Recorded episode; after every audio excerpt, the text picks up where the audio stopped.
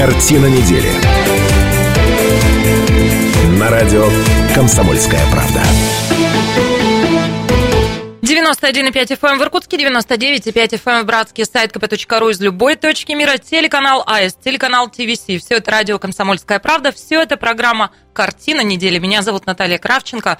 Здравствуйте, уважаемые наши слушатели и зрители. Сегодня пятница, 17.05, и все это означает, что мы собираемся в этой студии для того, чтобы, профессор... Для того, чтобы переговорить о том, что происходило в Иркутской области с интересными собеседниками собеседников обязательно вам представлю, друзья. Я Новый сегодня не то чтобы страшно рада, а он каждый раз готовится, понимаешь? Да? Он тем программы не знает, а что об этом говорить не знает, но свою вот эту подводочку он себе записывает. Вот сейчас, если вы видели, он подглядывал в смартфон, который, кстати, опять со звуком, он его не отключил. Ну и так, наш постоянные ведущие, доктор исторических наук, профессор, патриарх программы, патриарх Кайназоевич Станислав Гальфар. Добрый вечер. Наташа, ну, здравствуйте. Политолог, публицист и отличник нашей программы Сергей Шмидт. Здравствуйте. А чего он отличник? Он сегодня даже понять. не опоздал. Ну, а кто я? А, Станислав, давайте пересчитаем количество редких программ, где вы бываете, и количество программ, в которых Станислав, я бывал. счет будет не ваша польза, потому что периодически ну. вы же у нас отпрашиваетесь на дискотеку, просто у нас по пятницам в нашем городе, если вы не знаете, идет дискотека для тех, кому за, и она, понятно, идет, э, ну, она начинается в 7 вечера, ну, чтобы в 9 дома быть. А профессор у нас свой жуть как любит, пойдет писать. Слушайте, а мы... слово придумалось, дискотека, это помесь дискотеки Дискотека, это да, у нас да, вот да. здесь, дискотека. Ну, так вот, друзья, по традиции, я очень сердобольная ведущая, и поэтому не могу себе позволить оставить вас на один на один с мудрецами-неврастенниками. Поэтому в эту студию я всегда приглашаю и приличных людей тоже. И сегодня не то, чтобы я рада, я прямо счастлива. Итак, с нами доктор медицинских наук, профессор, главный детский хирург Сибирского федерального округа, заслуженный врач России, победитель всевозможных конкурсов, гордость Иркутска, гордость России, человек с мировым именем и, как по мне, так вообще святой человек. Юрий Козлов вместе с нами. Юрий Андреевич. Добрый вечер, дорогие слушатели а и зрители. Не хлопает. Я бы похлопала. Ну, вам не скажешь, вы оказаться, Команды не было. Ну. Я рад оказаться в компании таких монстров медийных. Для меня эти трое, троица, как э, Хопра Уинфри, слегка посветлевшая, помолоде, помолодевший Фил Донахи и, наконец, слегка поправивший Ларри Кинг. Класс! Класс! Так. Вот ну, это да! Сразу вот видно. Это человек готовился. Приличный человек. Приличный человек. Читал. Уважаемые слушатели и зрители, сразу хочу упредить ваши возгласы негодования, что мы пригласили Юрия Козлова вот в такую программу, где обсуждаем события недели. Мы договорились с профессором, и у нас будет обязательно большое интервью, где мы будем говорить исключительно о нем. Ну а пока в нашем обычном формате переходим к событиям э, семи уходящих дней. Итак, э, вот какие темы мы наметили сегодня к обсуждению. Внеплановые каникулы в школах Иркутска, карантин. Где деньги, Зин? Где деньги, Стас? Да, деньги. Деньги где надо, там и лежат. Там и деньги. Авуары надежно Контрольно-счетная палата Иркутской области ищет средства от продажи билетов на концерт Иркутского губернаторского симфонического оркестра в Австрии. Мы, кстати, сегодня должны узнать ответ на этот вопрос, где деньги, Зин, потому что у нас чуть позже в нашей студии во втором часе появится директор Иркутской областной филармонии Ирина Касьянова и художественный руководитель и главный дирижер губернаторского симфонического оркестра Илмар Лапинш, у них и спросим. Я вот, кстати, хочу обратить внимание, Илмар? насколько культурный у нас регион, да, вот симфонический оркестр съездил в Австрию, мы обсуждаем, где деньги, вот. А я хочу Где-то же люди деньги ищут вообще вне всяких связей с культурой, там, симфонической музыкой. А у нас все подчинено культуре. Ты ну, пока не бери билет, они не там лежат, где ты думаешь. Мне кажется, нужно оставить в покое симфонический оркестр, ему сменить наш оркестр, да, да, вот за деньги. Мы тут же пригласили, чтобы Слава Богу. снять в общем, лишние разговоры. Еще одна тема. Закрыт на 90 дней. Судебные приставы приостановили деятельность противотуберкулезного отделения Зиминской городской больницы, ну а в Иркутске очередной, уж не знаю, сбилась со счету, какой вот по счету, по счету скандал вокруг строительства диспансера на Синюшиной горе. Ну, тоже все Кравченко, это кстати, записали в ангажированное, я тебе еще не рассказывал, после твоей реплики по, по этой теме. Я уже получил смс что Наташа продалась мировой буржуазии. Ну, я, я да, просто я дочь медика, я сторонник доказательной медицины, и поэтому я против каких-то ну, мифов и не знаю. Ну вот доктор с нами сегодня тоже нас рассудит. Игра в слоников. В Бурятии учитель заставил опоздавших учеников весь урок просидеть в противогазах. Профессор, прекратите это записывать. Нельзя эти методы использовать на работе. Давайте, кстати, проведем как-нибудь программу в противогазах. Слабо? А тебя не узнают. Ты будешь знаешь, на кого похож? В смысле, меня как раз узнают. В общем, что не идея, то блеск. Извините, пожалуйста, продолжаем. Иркутск – город космический. В школе номер 19 открылся самый большой школьный планетарий в России. Эхо скандалов Третьяковки. И подлинник ли картина Куинджи «Ночной пейзаж» в фондах Иркутского художественного музея? Однозначно, исходя из нашей иркутскости, у нас все Подлинное. Ну еще, друзья, хочу вас всех порадовать. Судя по всему, весна будет ранней. Дело в том, что а, профессор здесь а, не рассчитывает на метеорологов, которые, как известно, всегда дают а, точные прогнозы, просто даты не всегда совпадают. И профессор, он ориентируется, он же у нас садовод-огородник, и скоро ему начинать вот рассаду сеять, вот это все. И он всегда ориентируется вот на что. Он смотрит на сурков, Йохара и Мальтильду в Иркутской зоогалерее. И если они проснулись да, до 2 февраля, до Дня сурка, значит, весна будет ранней, и профессор Они начинает... проснулись, да? А они, ребят, проснулись. Быть весне. Самый короткий а, месяц зимний начался. Конечно. Слушайте, можно я про Куинджи пошучу, а то потом забуду? Ну, я тебе конечно, у тебя- напомню тебя пошутить. Я память-то пишу себе. такая. Давай потом Ну ладно. пошутить про Да мы, может, не дойдем до этой темы, а шутка Ну, важная. встанешь, нам Да, ну, расскажешь. Ну, ладно. Зайдем. А, итак, телефон прямого эфира 208-005. Пожалуйста, присоединяйтесь, высказывайте ваше мнение. Ну и работает Вайбер, WhatsApp. Пишите сообщения, буду их зачитывать. 8 925 13 85 85. Артемий 8 Лебедев, 925 WhatsApp, WhatsApp. 13 85 85. А, профессор Гальфар тоже пользуется и WhatsApp, и Вайбером. Кто бы сомневался. Полетели. У него Тема и- номер один. Иркутские школы с сегодняшнего дня закрыты на карантин. Меры эти решено а, предпринять из-за, а, ну, для того, чтобы рас- а, предотвратить распространение ОРВИ и гриппа.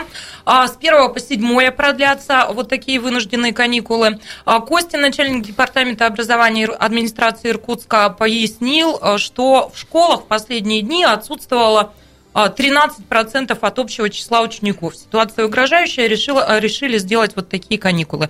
Но разгильдяйничать, уважаемые шкалеры, никому не придется, потому что профессор всем дадут а, задания, домашние Да, задания Шмидт строго спросит. для потом. дистанционного обучения. Слепить Да. снеговика.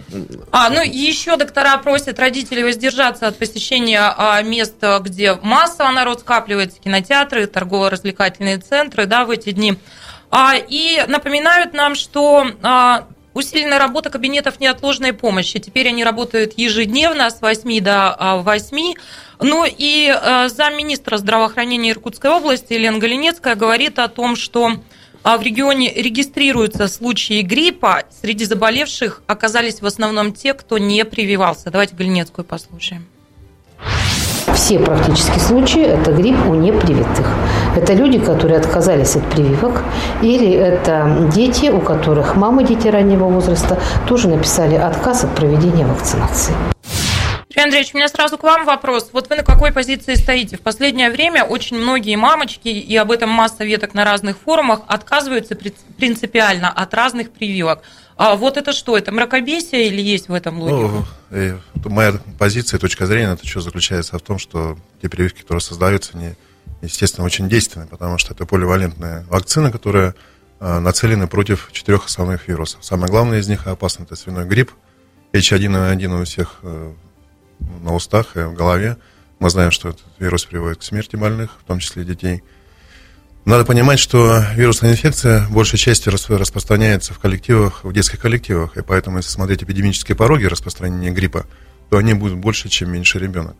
И поэтому это касается не только детей, которые посещают школу, вакцинацию, но и детей, которые являются чуть поменьше. Я подтверждаю, статистика вот нынешнего эпидсезона, она ровно такова. То есть именно у младших детей самая а, большая Да, распространенность. я поинтересовался специально, как учиться эпидемические пороги. Это, оказывается, на протяжении последних 10 лет отмечают э, понедельно, сколько заболевших э, регистрируется в школах и дошкольных учреждениях. А Я затем знаете, это- почему с изумлением на вас смотрю? А. Профессор, берите пример с профессора. Посмотрите, как человек подготовился к нашей программе. Я книжку прочитал по этому поводу. Да, а да. вы прививались от гриппа? Я, к сожалению, не, не перевелся, просто Вот не было этого мы времени. уже не услышали, Да, да. вы не Прививаться этого. надо, друзья. Через Я две минуты очередь. мы продолжим говорить об этом.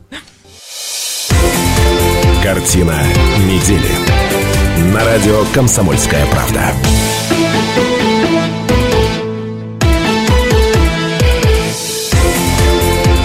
Картина недели. На радио «Комсомольская правда». Радио «Комсомольская правда», программа «Картины», э, «Картина недели». И мы продолжаем. В этой студии Шмидт, Гольфарб и Кравченко, и лучший детский хирург в мире Юрий Козлов. А, мы заговорили о том, что каникулы вынуждены э, у нас в школах, карантин в Иркутске на 7 дней а, в связи с тем, чтобы, что растет заболеваемость ОРВИ и гриппом. А, Юрий Андреевич, я вас, по-моему, подрезал на взлете, не дала договорить мысль. Да-да, я хотел сказать о том, что вакцинация – это обязательный процесс, это признак здорового современного общества, что европейские страны имеют э, некоторые ограничения по страховкам, в том числе и при приеме на работу, если человек не привился от гриппа. Америка, 118 ну, миллионов э, вакцин продается ежегодно, при населении 350 миллионов человек. Это означает, что почти каждый второй прививается от гриппа. Это большие цифры. Мы должны понимать, чем больше охват будет вакцинировано э, население, тем меньше вирус может распространяться, потому что вирус нужен, вирусу нужен носитель. Если его не будет, естественно, ему некуда будет деваться. Вот Его сплошь рядом слышны реплики о том, что я никогда не прививался и вообще нормально себя чувствовал, а вот привился и а, заболел. Да вот можно я тоже на эту тему спрошу, может быть, кто-то из телезрителей позвонит. Правда, Вы до меня 208 докатываются какие-то волны настоящих дискуссий, холиваров, как теперь модно выражаться, между прививочниками и антипрививочниками. В моем детстве такой, таких вопросов не было вообще. Это Привился и все. Да. Это было детство? Да, а сейчас тут, понимаете, целая общественная дискуссия. Я не могу понять, на чем это. знаете, Высоцкий в детстве правильно книжки читали. Ну да, да, да, да. Нет, это, это почему не началось только про прививки да. от гриппа. Вы работаете с младенцами, наверняка сталкиваетесь с этими мамочками с форумов, а, которые вот, вот это у них религия такая. Они говорят о том, что вообще ребенка не прививать. Да, да, я и об этом имею. Ну, давайте мы э, слушателям уступим сейчас микрофон 208-005, и вместе с нами Тамара. Здравствуйте. Здравствуйте. Здравствуйте. Если вы имеете в виду, я Сапрова Иркутска. Раз у вас присутствует самый большой начальник по медицине, вот я бы хотела, чтобы предоставили ему возможность в Иркутск-2 остановка кафе подъехать к дому 20 вдоль которого организовали стихийный рынок, наши Ленинский район, и на безобразие здесь автобусы Тамара Михайловна, ну, более-менее понятно, о чем вы. Я просто боюсь, я прошу прощения, что перебиваю э, вас. Я боюсь, что наш соведущий сегодня вряд ли э, может вам э, на это ответить, не в его компетенции. Я, между прочим, хирург. хотел бы так слегка солидаризироваться. Но видите, сразу вас восприняли как главного человека да, в медицине. слегка солидаризироваться с Тамарой Михайловной. В каком смысле? Я пару раз в жизни вот испытывал это чувство, когда тебя вот допечет что-то, включаешь телевизор, и там прямой эфир. Их же не часто говорят про что-то свое. И вот думаешь, я сейчас позвоню и скажу все, что я думаю про наболевшее. В любом случае это же... А это и наболело. Да, так что Тамару Михайловну я да. понимаю, между прочим. Да. Да, Тамара Надо доктор... Шмидту дать телефончик, он потом с Тамарой Михайловной созвонится и пообсуждают. Разгонит всю торговлю. Нет, я-то всегда надеюсь на то, что вот такие звонки э, слышат те, кто, в общем, за это в ответе. Вы знаете, что нашу станцию слушают люди э, из разных кресел, поэтому ну, я таким звонкам тоже радуюсь. 208-005, телефон прямого эфира. Уважаемые слушатели, зрители, такой у нас сейчас к вам вопрос. Вы прививаетесь от гриппа? А, или нет? Да, нет. Почему 208-005? Ну, вот давайте пара реплика еще, реплик обменяйтесь, пойдем дальше, тем много сегодня. А, да я вот все думаю, а вот что-то, не дай бог, такое, как вот испанка это может произойти или... Ну, в современном обществе вряд ли это произойдет, потому что мутация вируса, конечно, она возможна, и он быстро может превратиться в такой летальный э, вирус, но существует очень много преград для него, границы, в конце концов, и Маленькая которая историческая происходит. справка, да, после Первой мировой войны в европейских странах разыгралась эта трагедия эпидемии испанки, которое унесло количество жизней сопоставимых, я сейчас, конечно, точно не назову, но вполне сопоставимых с количеством жертв в Первой, Первой мировой войне. войне. Это как-то вот из памяти общественной выпало. Ну, поскольку все-таки в Европе больше это происходило. Но это исторически Все, так, да. Беру на себя после вашей передачи обязательства в следующий раз пойти и привиться. Но это надо делать заранее, доктор подтвердит. Сейчас уже не надо этого делать категорически. В смысле, когда рюмка уже... водки, как обычно, не работает уже, что ли? Да уже и две не работают. Слушай, мы только выровняли репутацию профессора, а ты опять вот напоминаешь всем нам о том постыдном эпизоде. Ну да ладно, 208 005, телефон прямого эфира. Ольга вместе с нами. Здравствуйте. Ольга, прошу вас. Здравствуйте. Прививки мы ставим каждый год. Угу. Как бы если даже и болеем, то я бы так сказала в легкой в легкой форме. А приходилось встречаться с теми, кто принципиально не ставит прививки? Приходилось вести с ними дискуссию на эту тему? Да, приходилось. А вот чем они мотивируют, вот если интересно, э, очень интересно, почему они этого не делают? Как-то не верят прививкам. Боязнь осложнений в основном, восстанавливают родители при вакцинации. Как-то так. Ольга, ну вот вы слышали, да, Ольга говорит о том, что ребенок болел в слабой форме. Это означает, что вот эта поливалентная вакцина от гриппа, она защищает от основных форм самых тяжелых. Угу. H1N1, H3N2, это известный под названием свиной грипп, грипп э, вирус, вирус гриппа группы А, они дают самое тяжелое осложнение и болезнь этих, э, в этих формах протекает очень тяжело. Юрий Андреевич, я знаете, о чем задумалась? Это вот сейчас не про прививки от гриппа, а про прививки вообще. Ну, то есть с первых дней жизни младенцам ставят прививки, да, и вроде бы это все обязательно. И вот мамочки, которые стоят на позиции, что нет, ни одной прививки моему ребенку не поставят. А этот ребенок может потом социализироваться? То есть берут в сад таких детей, например? Ограничений нет. Нет ограничений? Нет, в нашем обществе нет ограничений. Ну, поэтому мамочки так и ведут. Может быть, было бы иначе все. Ну что, Сережа, не привитый. Дальше идем. Да, а давайте Галину Петровну, Петровну мы еще послушаем. послушаем. Пойдем дальше. Здравствуйте, прошу вас. Вот мне 70 лет. в течение 70 лет в жизни никогда не прививалась, потому вот. что в детстве с трех месяцев нас в яслях закаляли. И мы здорово выросли, а сейчас больная нация от этой и прививки делают. Ваш диагноз сибиряк. Да, сибиряк, да. Галина Петровна, ну очевидно, что и сейчас вы своих привычек не бросили, да? У вас очень бодрый голос, и сейчас, видимо... А бо... у меня, я хоть и пожилой, но у меня дикция, я разговариваю как, как молодой все равно. У меня голос такой. Это правда, да. Галина да. Петровна, спасибо большое за вашу реплику. Так, а профессора в Харькове, наверное, обливали холодной водой в детстве, сибирской, из Сибири привезенной. Ну что, пойдемте дальше, да? Есть пойдемте. у нас еще такая тема достаточно скандальная. В прошлый раз мы тут бились, а копи ломали. Это как раз вот, ну, собственно, информационный повод на этой неделе. Это закрытие в зиме противотуберкулезного отделения местной больницы. Судебные приставы на 90 дней приостановили ее работу, потому что ужасные санитарные условия. А, ну, просто барак, никаких совершенно условий там. А тем временем война идет э, вокруг бараков на Синюшиной горе, где в Иркутске уже, а где планируется строительство нового туберкулезного диспансера. На этой неделе собирались опять жители.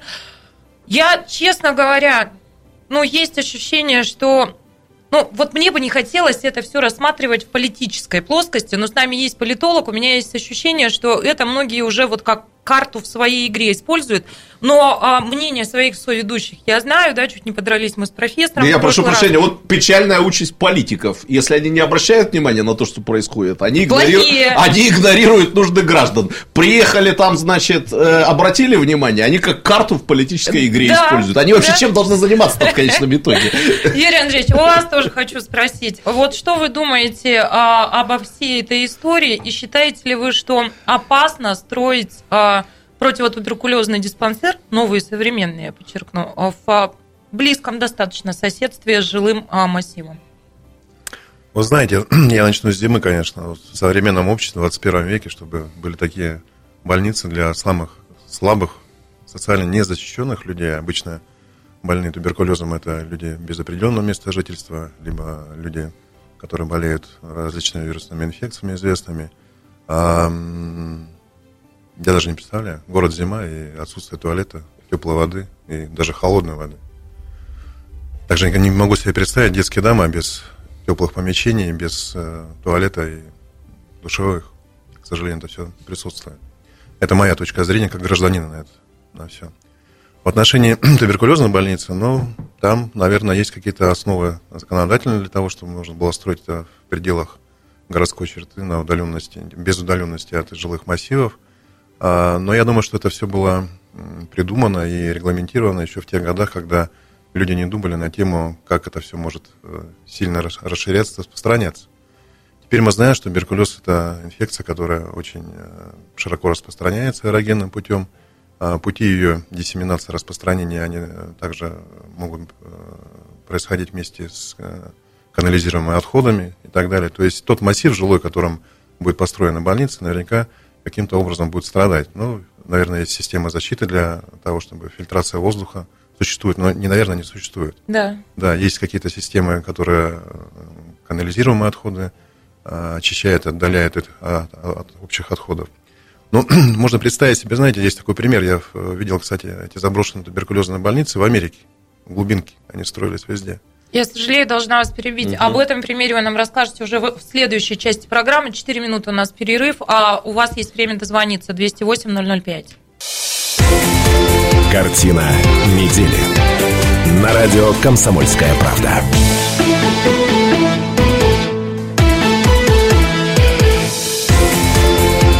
Картина недели. На радио «Комсомольская правда». Радио «Комсомольская правда». Мы продолжаем. В этой студии Наталья Кравченко, доктор исторических наук, профессор Станислав Гальфарб. Добрый вечер. Политолог и публицист Сергей Шмидт. Здравствуйте. Мы вот только что со Шмидтом из-под стола выползли. Мы там обычно проводим время перерыва всегда. Да, успели это сделать до появления в кадре.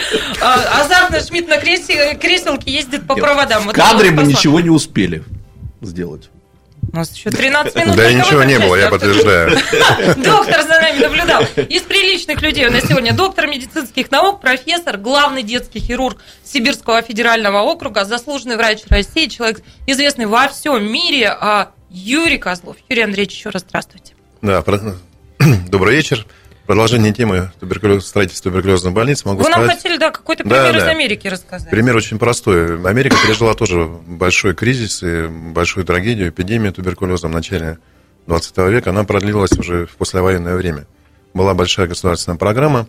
А, я видел своими глазами те старые туберкулезные больницы, которые остались в Америке, как напоминание об этих временах. И все они располагаются отнюдь не в жилых массивах, а далеко на удалении от городов, где-то на таких небольших автомагистралях. Сейчас они стоят без окон, без дверей. Э, некоторые служат э, приютами для бомжей. Лиц, бомжей. Вот, и а была такая больница, по-моему, даже есть какой-то фильм на эту тему, Глендейл. В Глендейле дом с привидениями. Угу. Там была... Так, а действующие больницы, они теперь где? В мегаполисах, Их собственно? не существует в Америке, потому что проблема решена. И туберкулез в Америке существует только у визитеров, людей, которые приезжают в Америку. Потому что туберкулез – это заболевание, которое очень достаточно хорошо лечится с использованием медицинских препаратов. И если нет устойчивости, конечно, лекарства. Да, лекарственные антибактериальные. И большинство форм туберкулеза. Самое главное, чтобы никто не прерывал это лечение, заканчивал его ну, как положено. 208-005, телефон прямого эфира. Татьяна вместе с нами. Здравствуйте. Здравствуйте. Алло. Да-да-да, прошу Дело вас. в том, что у нас очень большая область, и неужели нельзя найти место, где бы построили вот эту больницу? Принимается ваша реплика. Спасибо, Татьяна, 208-005. А вот знаете, я подумала, а где здесь та грань? Когда мы говорим, а, ну вот, кстати, я, доктор, вы уж меня простите за дерзость, но я бы с вами поспорила. Действительно, туберкулез – это, ну и социальное в том числе заболевание, но отнюдь не только бомжи им страдают, да, и а, мы все, как и вы сами говорите, в общем-то, в группе риска, даже когда мы едем в одном автобусе, учитывая ситуацию в нашем регионе. Так вот, где та грань, когда а, которую не перейти бы, вот мы хотим куда-то на выселке там всех этих людей загнать. Я просто вспомнила, а, наверное, вы знаете эту историю. В Москве вот эти все скандалы с онкологическими больными, когда люди а, писали а, жалобы, подавали какие-то иски, чтобы из их подъездов отселили онкобольных.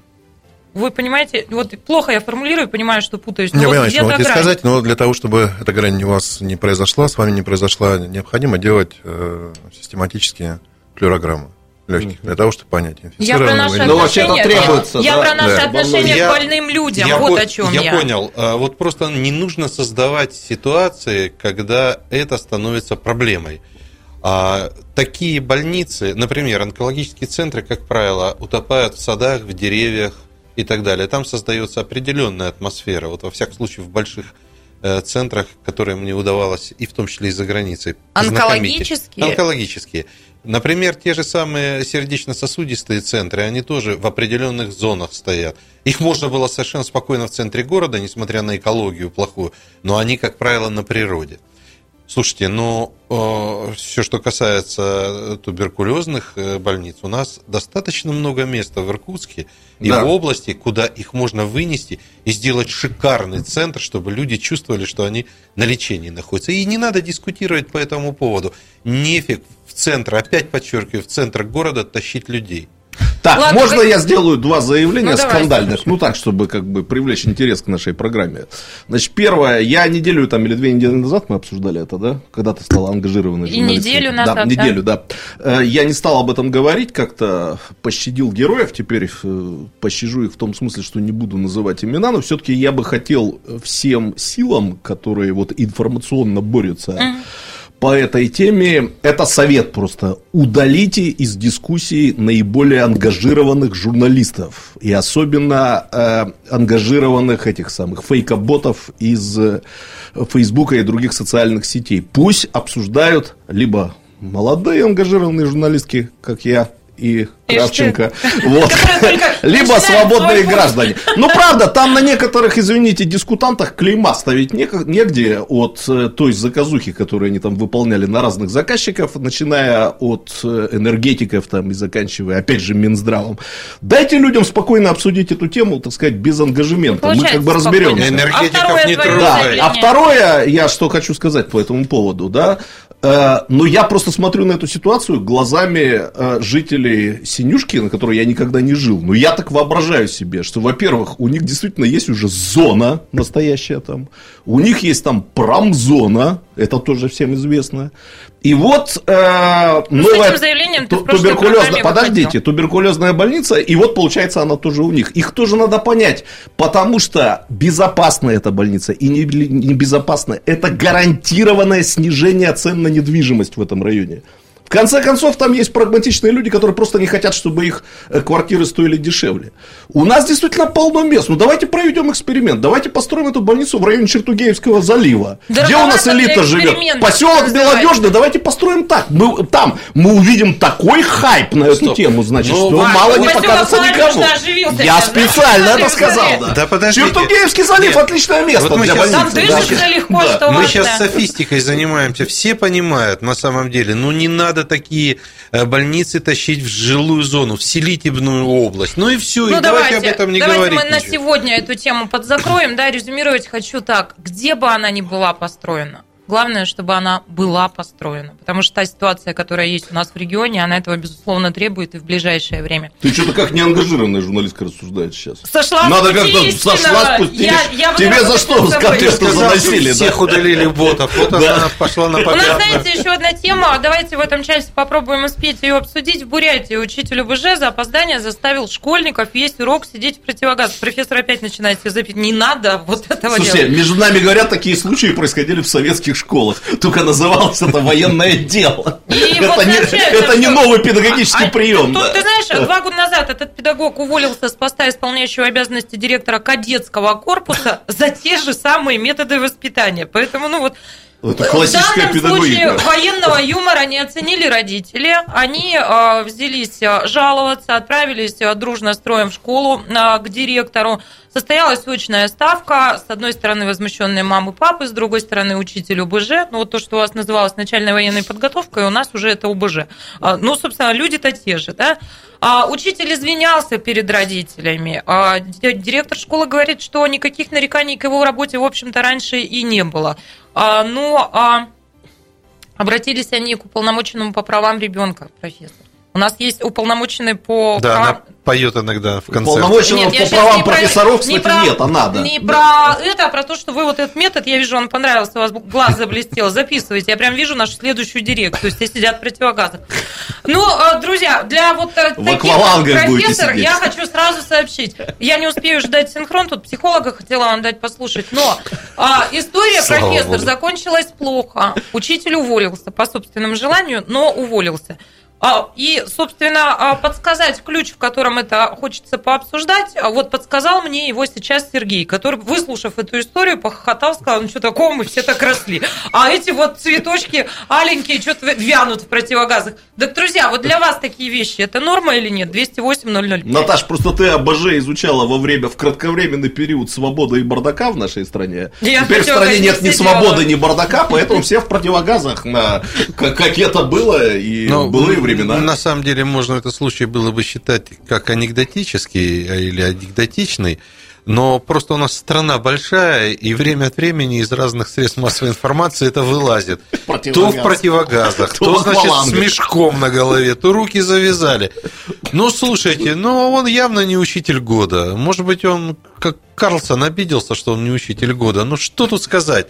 Еще тут обсуждать. А дайте, это... я, дайте я вам подкину, чего пообсуждать. Это, в принципе, взаимоотношения между учителем и э, учеником сегодня. Вот то время, когда я училась, все-таки э, было еще принято. Вот слово учителя это закон. Ты не мог себе представить, что ты можешь учителю, например, нахамить, да, или возразить. Сегодня это сплошь и рядом. Вот как э, здесь, вот где здесь истина сейчас? Я вот думаю о чем. Почему пилоты проходят психологические экспертизы, а педагоги не проходят? Вот вам пример. Отсюда и противогаз. Тогда педагогов у нас не останется. Не, ну тоже хороший, кстати, метод. Я не знаю, правда, убрали врачебные кабинеты или восстановили в школах? В школах есть врачебный Нет, ну, кабинет. Есть, конечно, ну, кабинет да. первой помощи. Нет, да. ну вот раньше я Или помню... про психологов. Нет, у нас вот был медицинский кабинет, где сидел врач весь рабочий день, и все мог сделать. Ну, таблеток мы тогда не ели. В смысле, когда вот с них сняли противогазы, врач все им мог сделать, Нет, да? Просто на самом... история повторяется. Кстати, это правда. Там и медсестры такие вожделенные бывали. Вспомните да? сибирского цирюльника Михалкова, да? там, того капрала, который гонял 18-летнего мальчишку. Да. За то, за то, что он любил Моцарта. Может, эти тоже любили Моцарта, и поэтому они...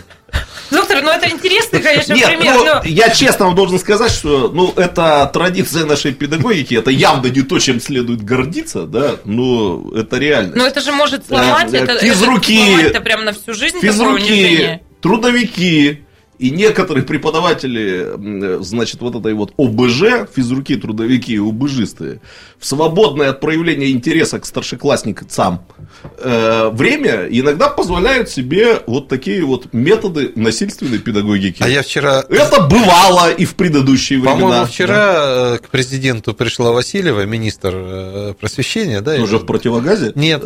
Он ей спрашивает, как учителям все в а, порядке? Про зарплату. Про зарплату. Она, она, значит, пургу несет, а он ей, значит, несколько раз сказал, значит, вы уж там уровень держите в средний. Ну, просто школа у нас немножко все время в эпицентре событий, с одной стороны, а с другой стороны, мне кажется, Слушайте, там мало что В борьбе меняется. обретешь ты свое право не носить противогаз. Вот сейчас вот это вот случилось, э, года два этого не будет, понимаете? Как вот там медведи в тайге теперь некоторое время будут, будут спокойно себя чувствовать. Майора в школе не будет или противогазов? Не, противогаз. А через два года опять вернется, можем поспорить. Подумай, Опять прецедент. В Китае, в любой гостинице Поспорим, но уже за эфиром. У меня для вас объявление объявление, уважаемые слушатели и зрители. У нас сейчас большая перемена. Вы знаете, что доктора рекомендуют время от времени при сидячей работе совершать небольшой променад. У профессора время подошло вот как раз сейчас немного прогуляться. Поэтому на 20 минут мы выходим из эфира и возвращаемся в него в 18.05. Встречаемся здесь же. Картина недели. На радио «Комсомольская правда».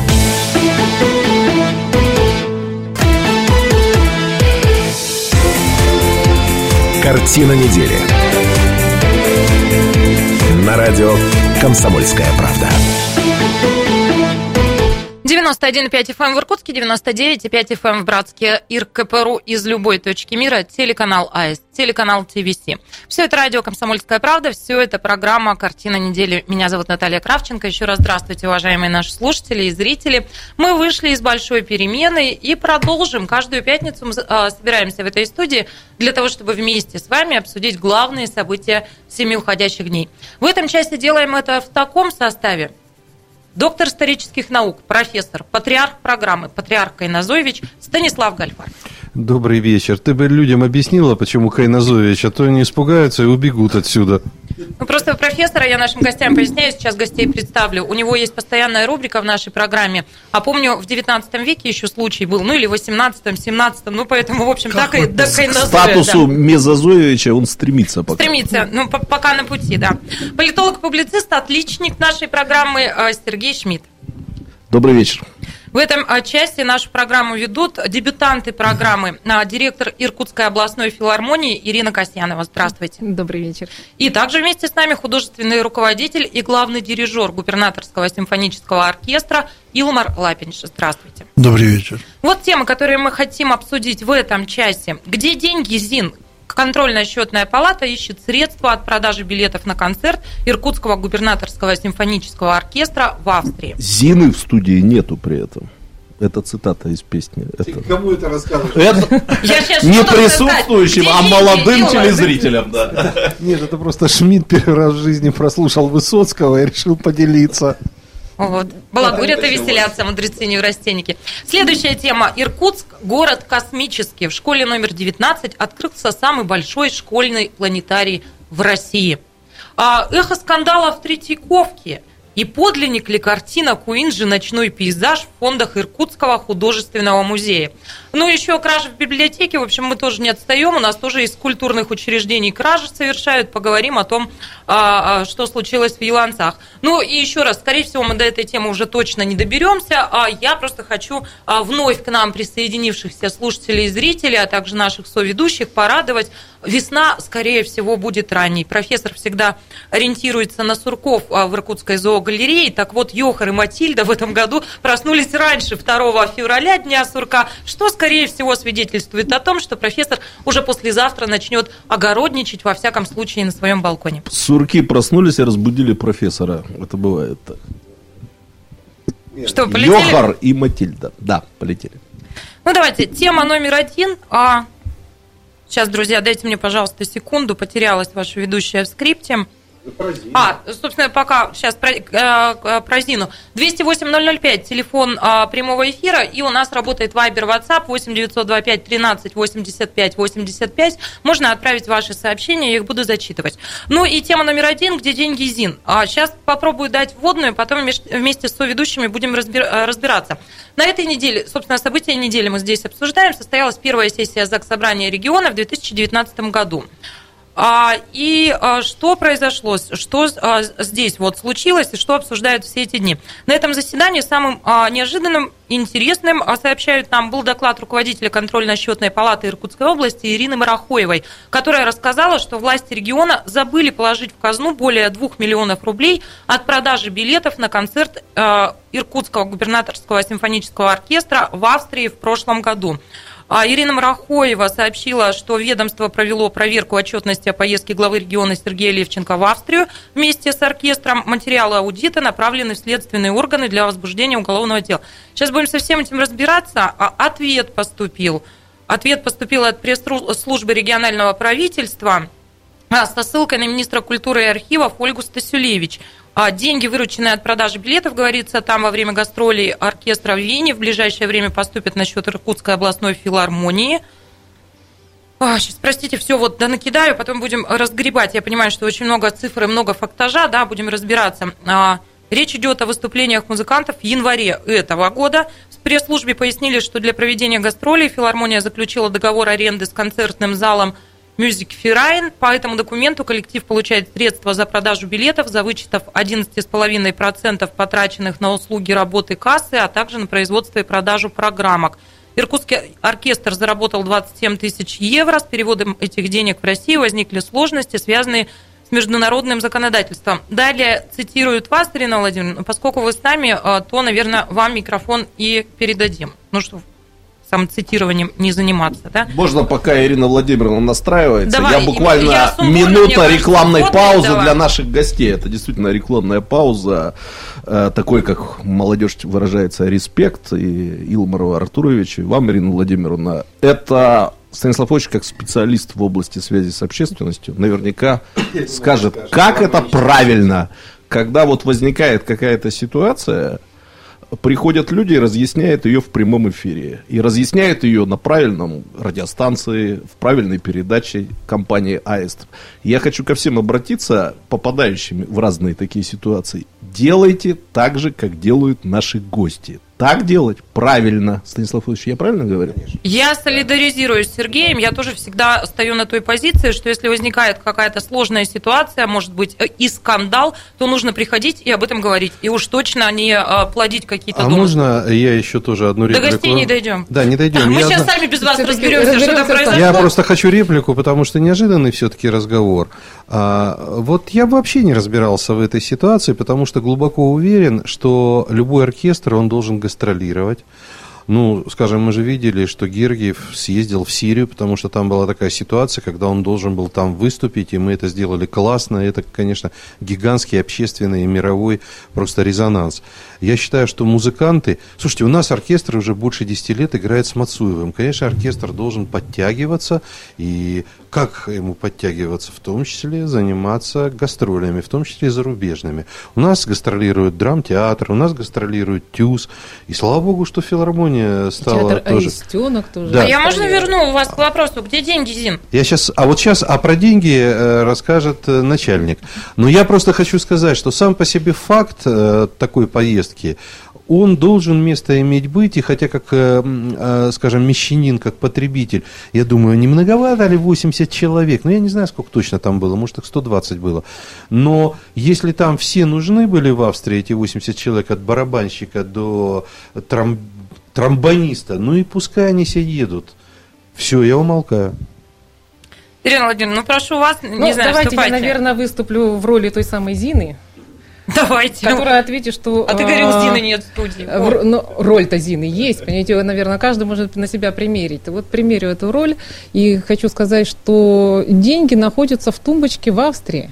Собственно говоря, они находятся в АНСБ, это налоговые органы Австрии, где оркестру присвоен а, налоговый номер, и налоговые инспекторы, фининспекторы проверили оркестр, проверили филармонию, что действительно... Давайте уточним, просто э, зрители могут не понять. Это деньги от продажи билетов это на деньги концерты. от продажи. да. Просто это, Но чтобы давайте, понятно стало. у, да. нас уже так получилось, что а, госпожа Марахоева все свалила в один котел. И котлеты, и стулья, и мух, Давайте и разбирать. все до кучи.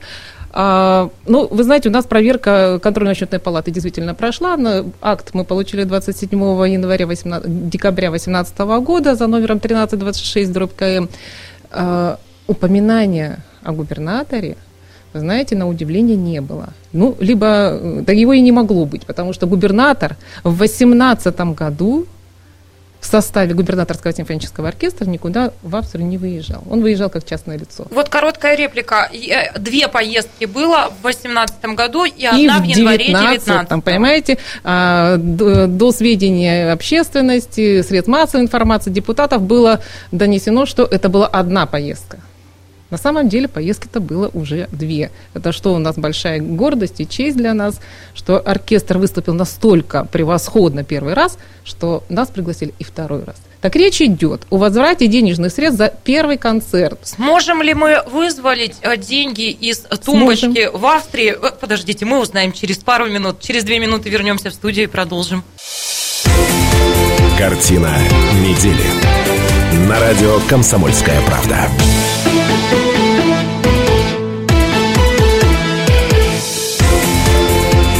Картина недели. На радио «Комсомольская правда». Это радио «Комсомольская правда», программа «Картина недели». В этой студии Шмидт, Гольфарб и Кравченко. И мы продолжаем. Наши соведущие сегодня, дебютанты программы, директор Иркутской областной филармонии Ирина Касьянова. Еще раз здравствуйте. Еще раз здравствуйте. И художественный руководитель и главный дирижер губернаторского симфонического оркестра Илмар Лапинш. Еще раз здравствуйте, маэстро. Еще раз. Мы продолжаем обсуждать скандал, который случился на этой неделе у контрольно-счетной палаты а, региона. А, Много накопилось вопросов а, к филармонии и к оркестру. Речь идет о гастролях в Австрии, в Вене. Ирина Владимировна, я вас перебила перед уходом на перерыв. Прошу, продолжайте. Мы, я напомню, отделяем сейчас мух от котлет, как вы говорите. А, ну и возвращаясь к этому разговору, я хочу сказать, что сейчас все действия проходят в рамках налогового законодательства Австрии. Мы к этому отношения уже совершенно никакого не имеем. Эти деньги лежат на счете Э, на, нам присвоен налоговый номер, и эти деньги лежат на счете. Как только а, налоговые органы проверят наших контрагентов, это гостиницы, транспортные услуги, это аренда инструментов, а, посчитают все НДС, они прислали нам уже суммы, которые нам подлежат возврату. Да, вы знаете, что мы не резиденты страны Австрии, мы имеем право на возврат НДС. Эти суммы все подсчитаны, за моей подписью ушла туда бумага, что цифры правильные, все согласовано, и Соответственно, в ближайшее время эти деньги поступят Слушайте, нам. так может вас выгодно вообще за границу отправлять? Вы будете денежки зарабатывать? Нас нам? выгодно, вы знаете, помимо того, что эта же сумма увеличивается. КСП Ирина Петровна, следить, но... Ирина Петровна еще забыла об этом сказать, что к 27 тысячам прибавится еще 6 налоговых вычетов. Я прошу прощения, вот уточнение, потому что история странная, запутанная с множеством а, фактов и цифр. То есть проверка по поездке 2018 года была, была. и там все в порядке. То есть сейчас у КСП к этой поездке нет вопросов. А, а вы поясняете ситуацию 19 -го. Мы поясняем ситуацию 18 -го года. 18 Это Ирина Петровна смешала ситуацию 19 -го года с э, приездом губернатора на концерт губернаторского симфонического оркестра и возврата я денег. Я вот подтверждаю, ага. Ирина Владимировна, что я оказался... Ну, я просто включил трансляцию, значит, сессии законодательного собрания нашей сессии интересно слушать. Теперь вы это, так сказать, да. на себе это ощутили все, да? Но там действительно всегда что-то происходит. И я как раз попал вот на этот вот эпизод, где э, Ирина Марахоева говорила, и в том числе об оркестре, и я подтверждаю как слушатель, что я, например, не понял, что речь идет о поездках разных годов, разных что это годов, разные сюжеты, да. разные истории. Я понял, что 80 человек во главе с губернатором уехали в Австрию, и Зина куда-то... не вернулись. Австрийская Зина куда-то припрятала деньги. Вот так это звучало. Сережа, Но... я просто вижу вот расшифровку, да, в последней поездке было 80 человек, три человека имели статус приглашенных, а также посетили Австрию за счет средств бюджета Иркутска. Иркутской области. Что это такое? Давайте все-таки сосредоточимся на оркестре и на гастролях. Не будем разбирать весь акт, который Марахуева сочинила. Это займет у нас 5 э, дней и 5 передач. Не, ну если коротко можно пояснить, то давайте, время есть. А, коротко здесь пояснять нечего. А, я бы хотела лично от госпожи Марахуевой узнать, что она, как говорится, имела в виду, что имела, видимо, то и говорила. Но в любом случае э, у нас нет замечаний никаких трех приглашенных. Мы не понимаем сами, а, потому что в акте написана одна фамилия, озвучена была другая фамилия. Договор Иркутской областной филармонии с третьим человеком. Этой фамилии у нас нигде не фигурирует. Откуда она взялась? Но это действительно мы можем разбираться много, как говорится, дней и ночей. А, приглашенные артисты – это практика выступления любого симфонического оркестра. Будь то в России, будь то по области, или это за границей. Это нормальная мировая практика. Ни один симфонический оркестр без солистов не выступает. И на концерте, если она имела в виду 2018 года поездку, на концерте у нас действительно были приглашенные солисты. Это Николай Дьорич, гражданин Австрии, выступавший бесплатно, которому не оплачивалась ни дорога, ни проживание, ни гонорар. А чего он так?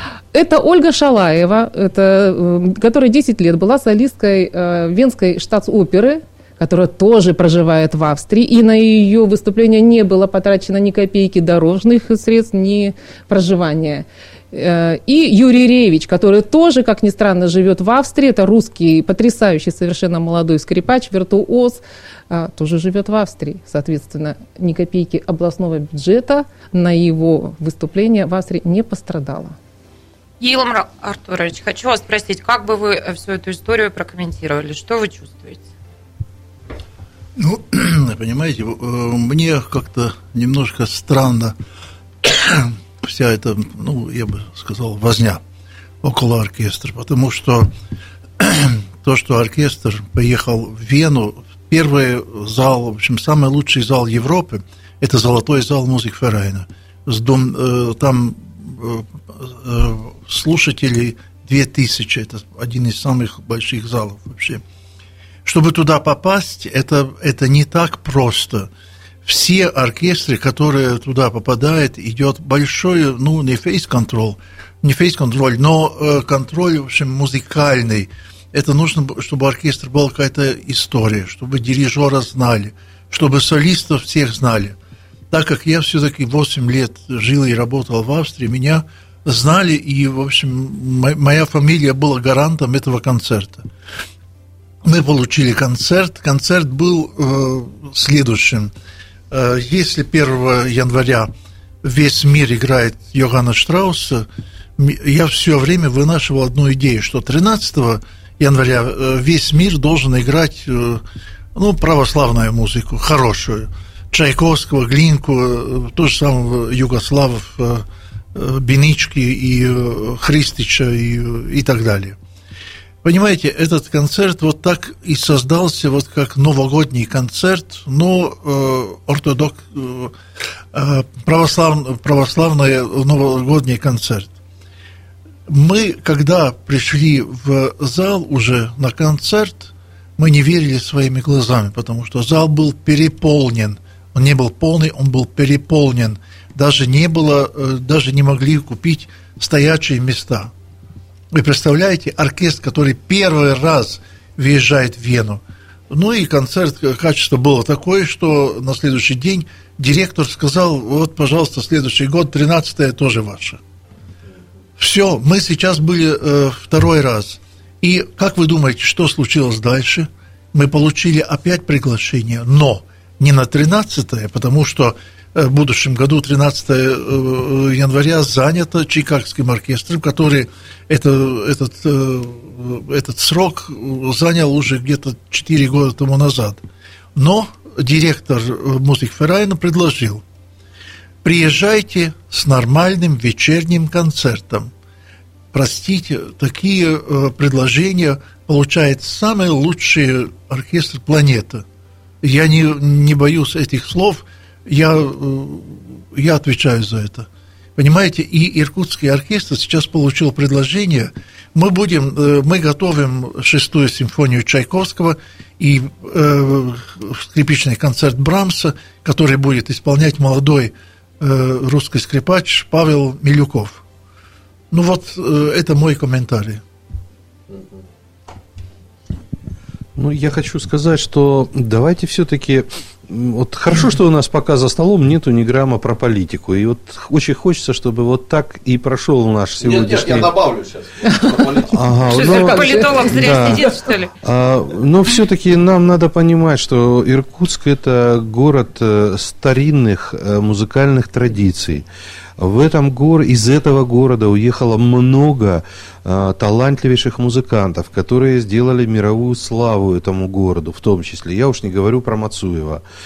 Ну, давайте как-то все-таки более объективно смотреть на эти вещи. Единственное, что, мне кажется, люди все должны понимать, и они понимают. Надо заранее говорить, ребят, мы отправляем оркестр э, в Австрию, это не дешевое удовольствие, но мы же все кичимся своим патриотизмом. В конце концов, мы это можем понять. Я лично считаю, что вот единственное, что вы сделали очень плохо, не перевезли нам видеоверсию этого концерта. Мы бы его с удовольствием поставили у себя на сайте. Пускай 2 миллиона наших э, читателей, зрителей и слушателей увидели бы э, и услышали бы этот Но концерт. за это нужно дорого платить. Да, вы знаете, это огромные Денег деньги. нет. 20 тысяч евро стоит видеосъемка в зале. Да. да. Сережа, твой комментарий наверняка Возьмите будет профессора, он снимет на телефон, да. На телефон снимать не разрешают. Э, он нашему сайту это тоже дорого продаст. У тебя будет развернутый комментарий через 4 минуты, да, уже после перерыва. Можно я пока совершенно идиотски задам вопрос? Он меня давно мучает, я не боюсь показаться совершенно невежественной. Когда я смотрю на выступление оркестра, я все время думаю, а музыканты в оркестре более-менее равные деньги получают или нет? Вот почему меня этот вопрос мучит. А, как правило, вот в последних рядах сидят ударные, да, и человек, который вот как это называется? -то? Тарелки. Тарелки. Вот я хотела сказать тарелки, думаю, скажет, ну совсем Кравченко дурочка, называется вот так-то.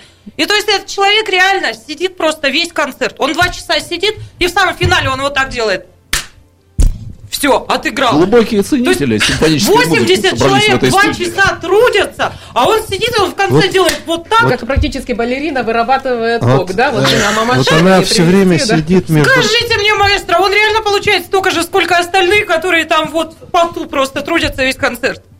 Но если было бы время, я бы рассказал вам э, анекдот из советских времен. Э, Через 4 минуты мы расскажем вам этот анекдот. «Комсомольская правда».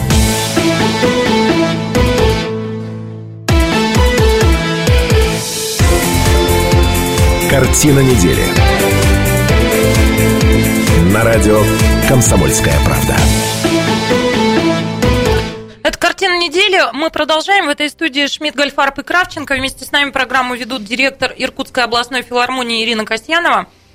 Здравствуйте. Здравствуйте. И художественный руководитель и главный дирижер губернаторского симфонического оркестра Илмар Лапинш.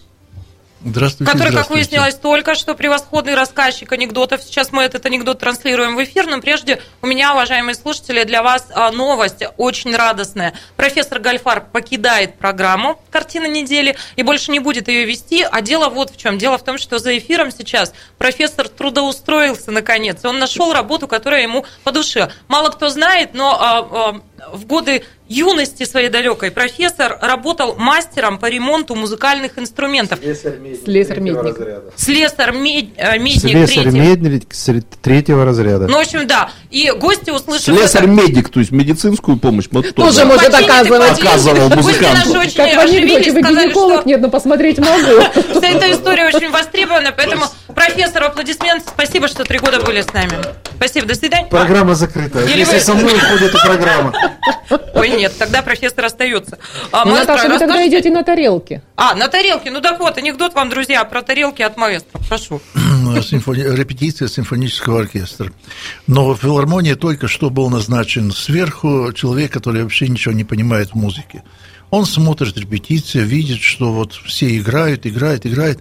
Но ударник, он раз ударяет, потом 10 минут сидит, потом второй раз и так далее. Но он потом подходит к нему и говорит, слушайте, вот все работают, а почему вы так мало работаете? Он показывает на свои ноты, оркестрант, это э, называется оркестровая партия. Он говорит, это вот у меня такая партия. Директор становится серьезным. Он говорит, во-первых, партия у нас одна. А во-вторых, стучать надо чаще.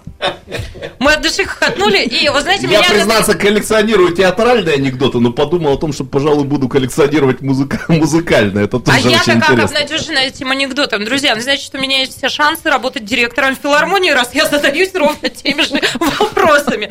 Сереж, тебя срезал на взлете. Давай твой комментарий по ситуации.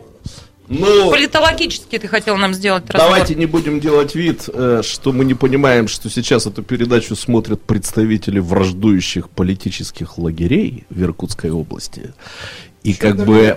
а, нет, Станислав человек мирный, Как слесарь-медик тут Да, с ним да. По нему вопросов нет, да. И они там, значит, в напряжении, что же скажут такого политического по поводу данного культурного Сережа, как ты момента. интригуешь, вот знаете, водные Вот, какие у него. да, поэтому я уж возьму от э, лица своих коллег и от своего собственного лица э, такое право сделать некоторые политологические комментарии. Я думаю, большинству телезрителей хорошо известно, что в нашей области происходит обострение политической обстановки. А руководитель области Сергей Георгиевич Левченко подвергается такому серьезному информационному накату, в том числе и в федеральных средствах массовой информации. Скажем откровенно, это борьба за губернаторское кресло, она обострилась. Эту негативную кампанию против э, губернатора в ней принимает участие, как сообщают мои информированные источники, пожелавшие остаться неизвестными, люди, которые в свое время занимались негативной кампанией против предшественника Левченко, Сергея Ерощенко. То есть это те же самые профессионалы, но теперь работают уже на другого заказчика. Эти люди, так сказать, знают свое дело, и, естественно, если они где-то там видят, что вот э, что-то сказала КСП, оркестр съездил в Австрию, они, может, даже не знали, что два раза а один, то они, конечно, за это дело уцепятся, и, разумеется, вот то, что сейчас происходит и в СМИ, и вот эта вот борьба интерпретаций, тут ничего удивительного нет. Было бы поменьше политики э, в начале 2019 года, ну, дорогие друзья, у меня нет никакого сомнения, что последствия этой поездки были бы гораздо более мирными. То есть это тоже надо понимать. Но, с другой стороны, я позволю себе такое критическое замечание, э, зацепившись за то, что говорил профессор. Это, наверное, неправильно, что об этих вот успехах э, оркестра в Австрии Ну, вы уж извините меня за неграмотность, но я слышу первый раз. И профессор тоже слышит Здрасте, первый мы раз. в этой программе обсуждали как раз поездку Вот. в этом году и, и проговаривали, А я вот про, аншлаг. 8, про 18 год, э, вот то, что сейчас прозвучало. И, конечно, гражданам Иркутской области об этом следует знать больше. Я не отказываюсь от того, что даже я позволил себе написать достаточно ироничный, саркастичный текст по поводу гастролей колонку оркестра в Австрии, ну просто, например, я вот этого всего не знал. Поэтому я хотел бы, ну как бы обратиться, что чаще встречайтесь с работниками средств массовой информации, не будьте скромными.